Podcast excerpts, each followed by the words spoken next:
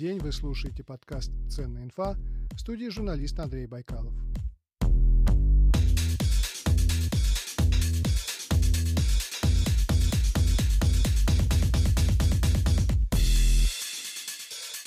Всем привет и добро пожаловать на волну подкаста «Ценная инфа». Сегодня поговорим на несколько тем. Во-первых, как собрать свой мозг, разбросанный по соцсетям, новостям, перепискам, уведомлениям в единое целое и достигать поставленных целей. Во-вторых, поговорим о прогнозах на 2021 год. Виртуально свои прогнозы буду давать Илон Маск, Джефф Безос, Билл Гейтс, Брайан Чески, основатель Зума Эрик Юань. За меня уже постарались РБК Про, я возьму информацию оттуда. А вживую свой прогноз сделает Дмитрий Тарасов, основатель сервиса Хаос Контроль. Добрый день, Дмитрий. Андрей, добрый день. Давайте начнем с простого вопроса, хотя, может быть, он и с подковыркой. Много ли хаоса в вашей жизни? Ну, да, много. На самом деле, мне кажется, что хаоса много в жизни любого человека, который занимается созидательной деятельностью, любой, там, будь то э, бизнес, создание музыкальных э, видеопроизведений, какое-то творчество и так далее. Но особенно много его людей, которые занимаются предпринимательской деятельностью и создают свои продукты. Вот я отношусь к ним, поэтому хаоса у меня действительно много. Хорошо, вот еще один вопрос, и тоже он, возможно, покажется вам с подковыркой. Дмитрий Кипкал, у которого я дважды брал интервью, это основатель компании Мосигра, сказал, что жалеет о том, что ушел в бизнес. По основной специальности он ракетостроитель и всю жизнь мечтал строить ракеты. И если бы была возможность у него от, отмотать, что называется, жизнь обратно, он бы занимался ракетами. А вы всю жизнь хотели заниматься хаос-контролем или нет? Вы можете сказать о себе, что предали свою мечту или нет? О, это действительно с подковыркой вопрос. А, у меня мечта была такая. А, я в детстве, с одной стороны, очень хотел быть программистом и писать программы, а с другой стороны, очень хотел играть в рок-группе.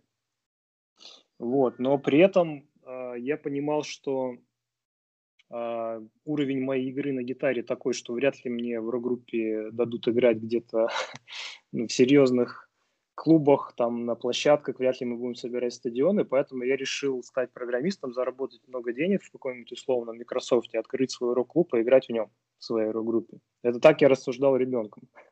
Вот, поэтому в этом плане можно сказать, что от своей мечты я ушел наполовину, то есть программистом я действительно стал, и сейчас а, несмотря на то, что я называю себя продюсером, я тоже занимаюсь э, временами разработкой сервер-сайда.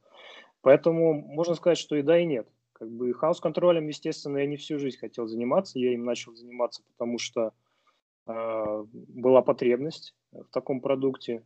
А история там была такая. Я был программистом, который работал по найму. И в один прекрасный день решил уйти в свободное плавание начать работать на себя.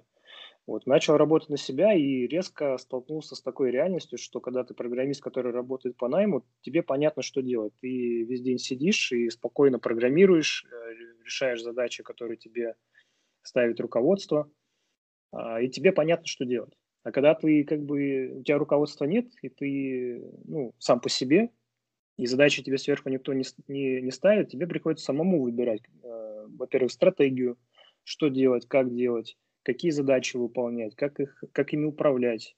И в этом контексте а, я начал интересоваться различными технологиями тайм-менеджмента, наткнулся на книгу GTD Дэвида Аллена, а, перечитал кучу других книг про тайм-менеджмент, самоорганизацию и все вот это вот на свете. И, в общем, так возникла идея сделать программный продукт, который помогал бы таким людям, как я, которых с одной стороны, нет руководства, и они сами себе должны а, ставить цели и задачи, а с другой стороны, этих целей и задач много, они никак между собой не связаны напрямую. То есть, ну, например, э, предприниматель такой, как я, он ежедневно занимается и разработкой продукта, и продвижением продукта, и всякими там юридическими нюансами, и личными делами. То есть это все дела, которые между собой не связаны напрямую, синергии между ними нет, и нужно постоянно переключать внимание и пользоваться а, соответствующими техниками самоорганизации.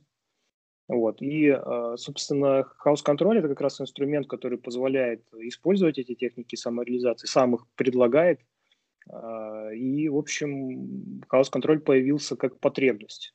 именно вот моя личная. Ну и так получилось, что я не уникален в этой потребности. Теперь вот это продукт, который развивается уже несколько лет, растет каждый год, и, в общем, видно, что у него большой потенциал.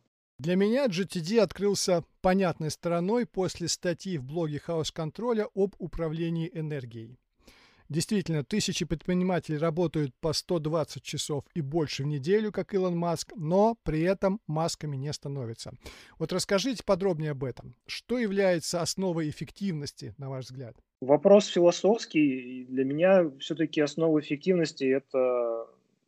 Точнее, я бы так сказал, как бы единственное мерило эффективности – это результаты конечные. То есть э, человек, который, например, выглядит как суперэффективный, у которого все расписано там по дням, по часам, а, который пользуется миллионами разных календарей и прочих э, инструментов повышения эффективности, совершенно не обязательно эффективен, он может просто казаться таким.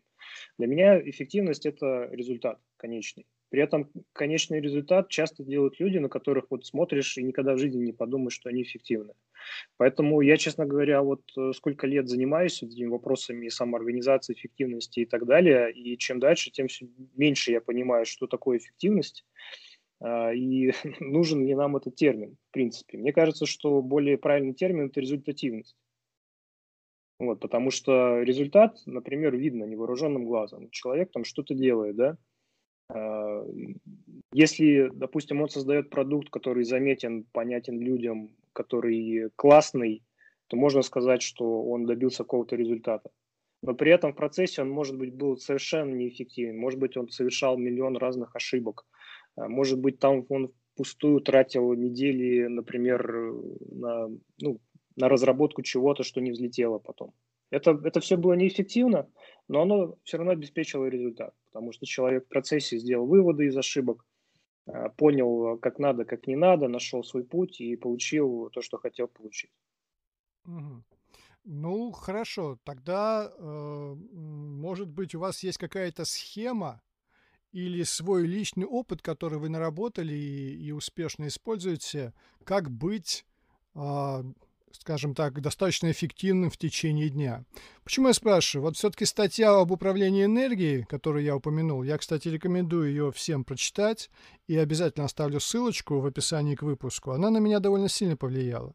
Потому что я в основном раньше как-то записывал дела, ну там по 8-10 дел в день, ну, два-три делал, остальные у меня так и лежали мертвым грузом. Вот. А когда я попробовал делать э, дела на основе управления энергией, то есть э, концентрировался именно на тех делах, которые мне хотелось сделать, у меня стало гораздо лучше все получаться. Ну, смотрите, здесь есть несколько компонентов. Первый компонент – это действительно делать не, не делать дела ради того, чтобы делать дела, а делать э, те дела, которые создают какое-то э, поступательное движение вперед, либо для вашего бизнеса, либо там для вашего какого-то личного проекта, либо там, может быть, для вашего личного развития. То есть э, вот вы выбираете для себя приоритетные направления в данный какой-то период времени, да, например, вот если, вот, могу по себе сказать, вот я занимаюсь развитием продукта. Для меня нет ничего важнее, чем развитие продукта, потому что продукт двигает вперед весь бизнес. Да, у меня там есть миллион разных дел еще других там по продвижению продукта, по бизнес-партнерствам, по различным сайт-проектам, по каким-то моим личным делам и так далее. Но я знаю, что э, вперед и как бы и меня, и мой бизнес двигает именно развитие продукта. То есть это э, тот пласт задач, который мне жизненно важно делать каждый день. И вот управление энергией – это про то, чтобы выстраивать свой день таким образом, чтобы заниматься не текучкой, как обычно бывает у любого нормального человека, он встает, начинает проверять почту, социальные сети, там смотрит новости, а потом общается с коллегами, и так проходит полдня, и потом он только-только приступает к каким-то фундаментальным задачам. Управление энергией, принцип управления энергией в хаос-контроле заключается в том, чтобы что бы ни происходило, Э, начинать день именно с вот этих вот фундаментальных вещей. То есть в моем случае, например, э, с задач по развитию продукта. Потому что я знаю, что если я два часа с утра, если я два часа потратил на развитие продукта, то потом я могу с чистой совестью спокойно там тушить пожары, заниматься текучкой там или вообще ничего не делать. Я буду знать, что мой день удался, я в этот день продвинулся вперед.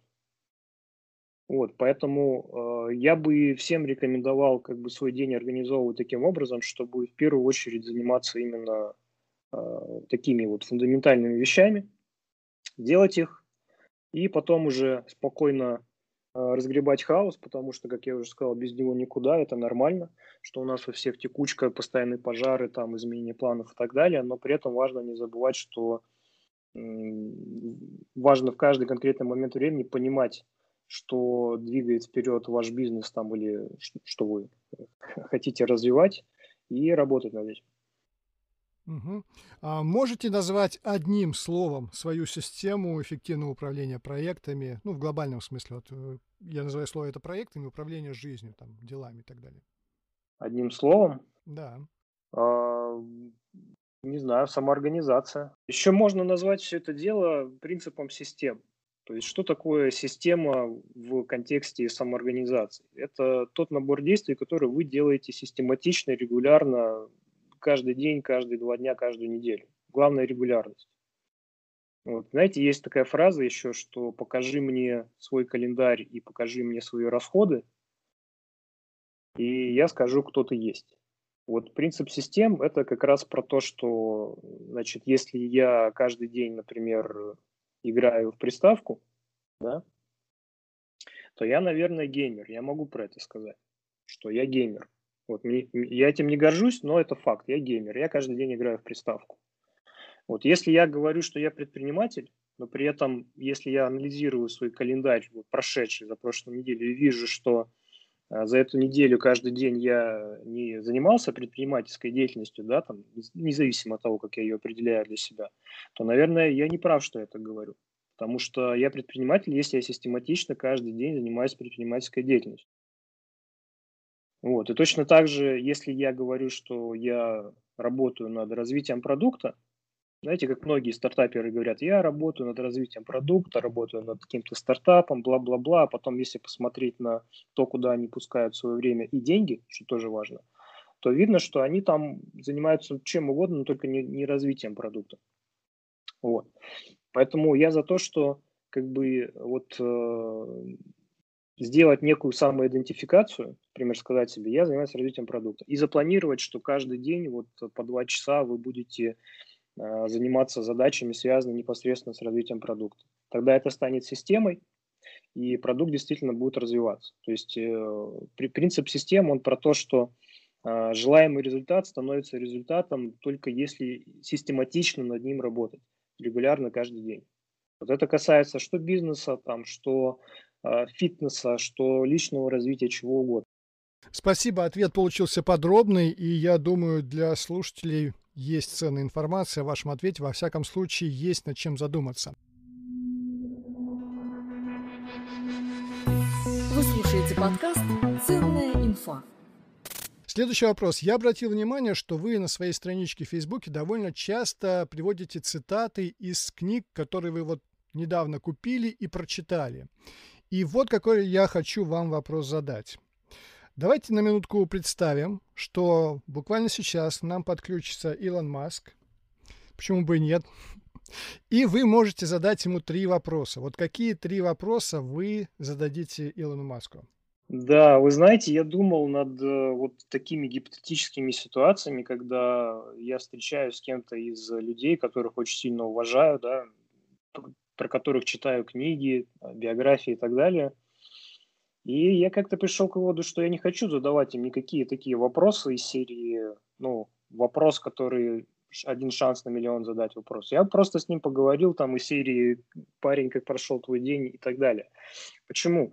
Потому что э, как бы любая мудрость, которую может мне сказать Илон Маск, во-первых, это все миллион раз уже написано во всех журналах, книгах и так далее. Это раз.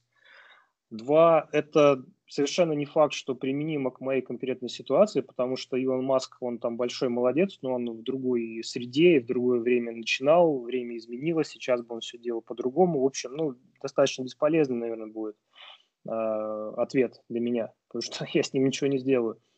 А в-третьих, э, ну, если бы вопрос результативности успеха там и так далее заключался в информации, мы бы уже давно все были миллионерами. И качками при этом. И выглядели бы как супермодели все. То есть, ну, проблема не в ответах на вопросы, а про, две, проблема в действиях и самоорганизации. То есть ответы на все вопросы мы уже давно знаем. Поэтому я бы с Илоном Маском или с любым другим человеком, который уважаю, с Тимом Феррисом, например, я бы с ними просто поговорил там о чем-то из серии, обсудил бы там какой-нибудь сериал на Netflix, который мы вместе смотрели. Вот и все. Понятно. А будь у вас э, свободные средства, вы, например, купили бы завтрак с Орином Баффетом за условные 80 тысяч долларов? В Америке довольно часто при, при, так, так э, пытаются встретиться э, с известными людьми. Да, собственно, и целая программа такая есть. Никто этого не стесняется, так и делают. А, нет, не стал бы я этим заниматься. Даже если бы у меня были все деньги мира, я бы предпочел ну, добиваться завтрака с Баффетом или с любым другим интересным человеком, а, став им интересным. То есть я считаю, что самый лучший вообще нетворкинг, э, лайфхак, который можно себе придумать, это не там не то, как э, отправлять э, письма или подходить на вечеринках, там, знакомиться, а просто стать интересным. Делать что-то заметное, что будет интересно людям уровня Баффета, Маска и так далее. Понятно. Но во время встречи Баффет мог бы вам подсказать, куда и как правильно инвестировать, например, свои средства. Вы, вы вот сами э, инвестируете куда-нибудь э, в какие-нибудь компании э, средства? Довольно модно сейчас, особенно в 2020 году. Кстати, по информации от Московской биржи, в этом году число инвесторов увеличилось аж на 5 миллионов человек. Это больше, чем за всю историю э, Мосбиржи. Да, вы знаете, я к ним примкнул. То есть, действительно, когда попадали все рынки, и особенно упали айтишные компании, я пошел и купил там акции, в общем, ключевых э, компаний, потому что было понятно, что это временный спад на панике, и все это дело поднимется. Вот, и поэтому я там как бы создал себе небольшой портфельчик, но потом в итоге все это продал, потому что быстро понял, что да, это, в общем, интересно. К сожалению, слишком интересно. То есть э, я, мне не получилось организовать свою модель инвестирования, как это должно быть, когда ты просто регулярно покупаешь акции э, компаний, независимо от э, состояния рынка, и делаешь это систематично на протяжении многих лет, я там, в общем, пытался играть на изменениях рынка. То есть следил там за изменением курсов акций, продавал их, там покупал. И что могу сказать? Это занимает очень много энергии, во-первых. Во-вторых, мне очень не понравился вот этот тот факт, что ты никак не контролируешь события. То есть ты можешь предполагать, что окей, завтра Apple выпускает там, значит, отчет, у них там хорошо шли дела или плохо шли дела, и на, на основании этого ты делаешь гипотезу, что стоит докупить акций, потом этот отчет выходит, акции начинают расти, ты их продаешь, получаешь кэш. А, это в, в теории так работает, на практике может происходить всякое. Ты можешь там не доучесть, например, то, что на китайском рынке у Apple, например, возникли проблемы, поэтому акции выросли не так уж и сильно. Вот, а время уже потрачено, энергия потрачена. А с другими компаниями тоже, там, например, Activision а, выпустил игру Call of Duty Warzone, да, и акции взяли и не взлетели. Хотя, казалось бы, должны были. Вот. Вот, и, и ты здесь ничего не можешь сделать.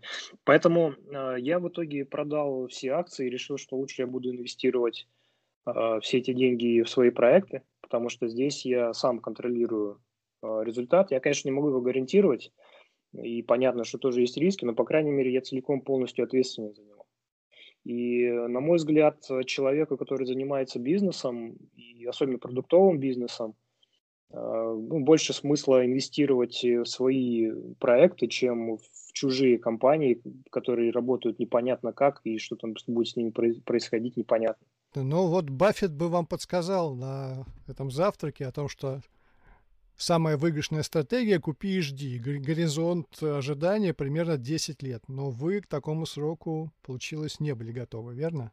Если бы я пришел на завтрак за 80 тысяч долларов и услышал бы это, я был бы очень разочарован, потому что, мне кажется, Баффет это говорил уже миллион раз и показывал. А, но Баффету сколько лет? Почти 90, если не ошибаюсь. Ну, он своим примером замечательно показал, что это рабочая стратегия. Угу. Ну, мне, мне это не интересно. То есть, как бы, купи, жди. Зачем? Я лучше эти деньги оберну в своем проекте, дайму людей, или там пущу их на маркетинг, или что-то еще, и получу э, результат в своем собственном бизнесе, который, возможно, э, принесет мне дивиденды как минимум не хуже, чем дивиденды акций других компаний. Угу. Ну, давайте продолжим тему заочного такого диалога с известными личностями, поскольку вы все-таки часто публикуете в Фейсбуке те или иные цитаты, даете ссылки на очень интересные книги, которые вас чем-то удивили. Есть ли люди или, может быть, литературные персонажи, герои из кино, у которых вы чему-то научились, может быть, два-три каких-то пункта перечислите, что это за люди, чему они вас научили? Вы знаете, я бы сказал, что прям вот литературные персонажи не приходят мне в голову, которые, которых я чему-то научился бы, но приходит в голову автор э, произведений в жанре научная фантастика, который зовут Тед Чан. Э, Тед Чан – это американский профессор, который преподает, насколько я помню, что-то что-то вроде компьютер-сайенс, компьютерной науки. И он пишет рассказы в жанре научной фантастики. По одному из них сняли фильм «Прибытие» «Arrival». А, режиссер Денис Вильнев. Замечательный фильм. Всем можно посоветовать его посмотреть. И а, основной вывод, который я сделал, читая а, Теда Чана, это то, что действительно есть какая-то магия в том, что когда ты смешиваешь как бы навыки из совершенно разных сфер. То есть э, рассказы Теда Чана характерны тем, что там идет смешение прям достаточно глубокого погружения в науку и в технологии. То есть у него, например, если рассказ, посвященный э, химикам каким-то, он там прям подробно описывает э, проведение химических опытов, ну, то есть, ну, в меру, конечно, научно, но достаточно глубоко погружается. Если у него рассказ про искусственный интеллект, то там достаточно подробно рассматриваются, ну, действительно, философские и практические вопросы организации искусственного интеллекта э, на достаточно таком глубоком уровне. Вот. И все это помещается в среду, ну, фантастическую, там какие-то альтернативные реальности и так далее. Это создает такой некий, знаете, шарм и симбиоз – который делает рассказ очень интересным. То есть сам сеттинг получается очень атмосферным, очень интересным, и все, что происходит в этих рассказах, э, тоже очень интересно читается. Вот. И то есть смешение как бы э, никак не связанных между собой понятий, вроде наука, и при этом э, совершенно фантастический какой-то сеттинг создает такой как бы классный продукт. Вот э, в бизнесе, мне кажется, тоже э, достаточно э, рабочая формула, когда продукт создается на базе смешения несовместимых вещей, казалось бы. Вот, то есть, э, что можно привести в пример? Э, например, можно привести игру Fortnite, которая, ну, на данный момент это, наверное, одна из самых популярных игр в мире – которая начиналась просто как игра в жанре королевской битвы, а сейчас это целая платформа, на, на которой э, может, ну, куда, куда можно зайти, можно посмотреть концерт, виртуальный концерт какого-то э, современного поп-исполнителя. И э, это дошло, на, зашло настолько далеко, что даже, например, основатель Netflix говорит, что мы конкурируем не, э, не с теле компаниями мы конкурируем с, с Fortnite, потому что современная молодежь вся сидит там. Там они уже не только играют, там они общаются, там они смотрят концерты, там они смотрят видео и так далее. То есть это прекрасный пример, когда с одной стороны гейминг, а с другой стороны э, прочий шоу-бизнес как бы слились в одном продукте, и это создает ну, прямо на наших глазах совершенно новую как бы среду, которую ну, сложно было представить пять лет назад. И финансовые результаты игры и компания Epic Games, которая развивает эту игру, тоже говорят сами за себя. Там это бесплатная игра, которая зарабатывает миллиарды каждый год. Вопрос, как так получилось? Понятно. А хаос-контроль в таком случае ждет ли что-нибудь фантастическое? Какие-то невероятные фичи, если об этом можно говорить. Если нет, то перейдем к следующей теме. Сейчас на полном серьезе рассматриваем возможность добавить в хаос-контроль механики, которые используются в современных играх. То есть, например, в таких играх, как Fortnite, Call of Duty Warzone и прочих играх в жанре Battle Royale есть такое понятие, как боевой пропуск. То есть за счет чего они зарабатывают э, миллиарды свои. Игра бесплатная, но каждые три месяца у них начинается так называемый новый сезон. Новый сезон – это когда добавляется новый контент – в игру, новые персонажи, новое оружие, в общем, какие-то игровые элементы. И э, все игроки могут купить так называемый сезонный или боевой пропуск. Это как раз набор премиум контента, который можно использовать в игре просто для развлечения. Вот э, мы в Chaos Control тоже хотим внедрить похожую механику. Мы хотим добавить функции кастомизации, то есть у нас там ну, приложение про э, списки задач и проектов, по сути. А, список задач и проектов – это очень скучная вещь. Вот. Но при этом, если э, добавить возможность менять у каждого конкретного проекта, например, иконочку или цвет, или добавить возможность менять мелодии для напоминаний, или э, скины для приложения, то приложение становится как бы более таким визуально интересным по сравнению с любым другим органайзером, который показывает все те же самые скучные списки задач проектов. И вот как раз для того, чтобы добавить эти функции кастомизации, мы хотим э, использовать тоже сезонные пропуска, когда функции кастомизации можно будет э, открывать за определенные действия в приложении. Это, в общем, создает такой некоторый, во-первых, игровой элемент, во-вторых, э, некое ощущение прогресса, потому что элементы будут открываться за выполнение задач проектов. И получается, что человек, который выполняет задачи проектов и проекты, и трекает их в нашем приложении, не только кайфует от самого факта, что он выполнил какую-то задачу, но тут он еще будет получать и какой-то ништячок в виде какой-то цветной иконки, которую можно добавить к проекту. Вот. Поэтому, да, мы тоже экспериментируем с разными такими вещами и рассматриваем варианты, как э, добавить в House Control то, чего никто не ожидает от э, приложения вот в этой категории. Вы слушаете подкаст «Ценная инфа». Давайте перейдем ко второй части нашей беседы, той, что была анонсирована в самом начале, к прогнозам на 2021 год. Вот каким видят год звезды бизнеса. Илон Маск.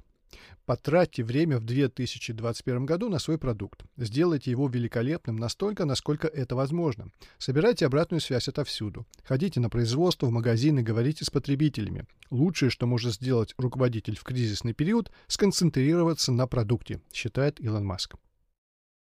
А вот что думает Масайоси Сон, глава Софтбанка. Я считаю, что надо готовиться к худшему сценарию, поэтому у Софтбанка сейчас 80 миллиардов долларов наличными. Я думаю, во время подобного кризиса стоит запастись наличностью.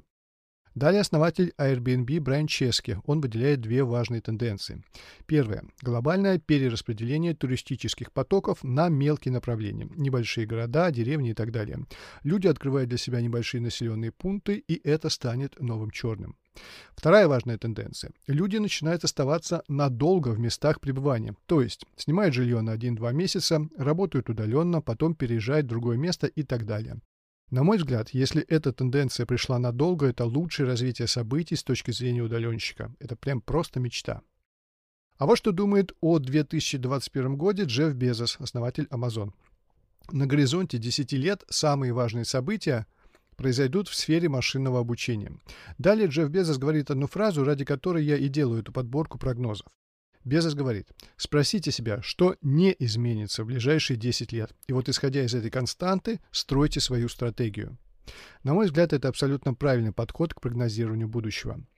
А теперь прогноз на 2021 год от Дмитрия Тарасова, основателя Хаос Контроля. Что касается бизнеса, тут все просто. Тот же самый 2020 год показал, что пандемия э, это основной риск, который она несет, он финансовый.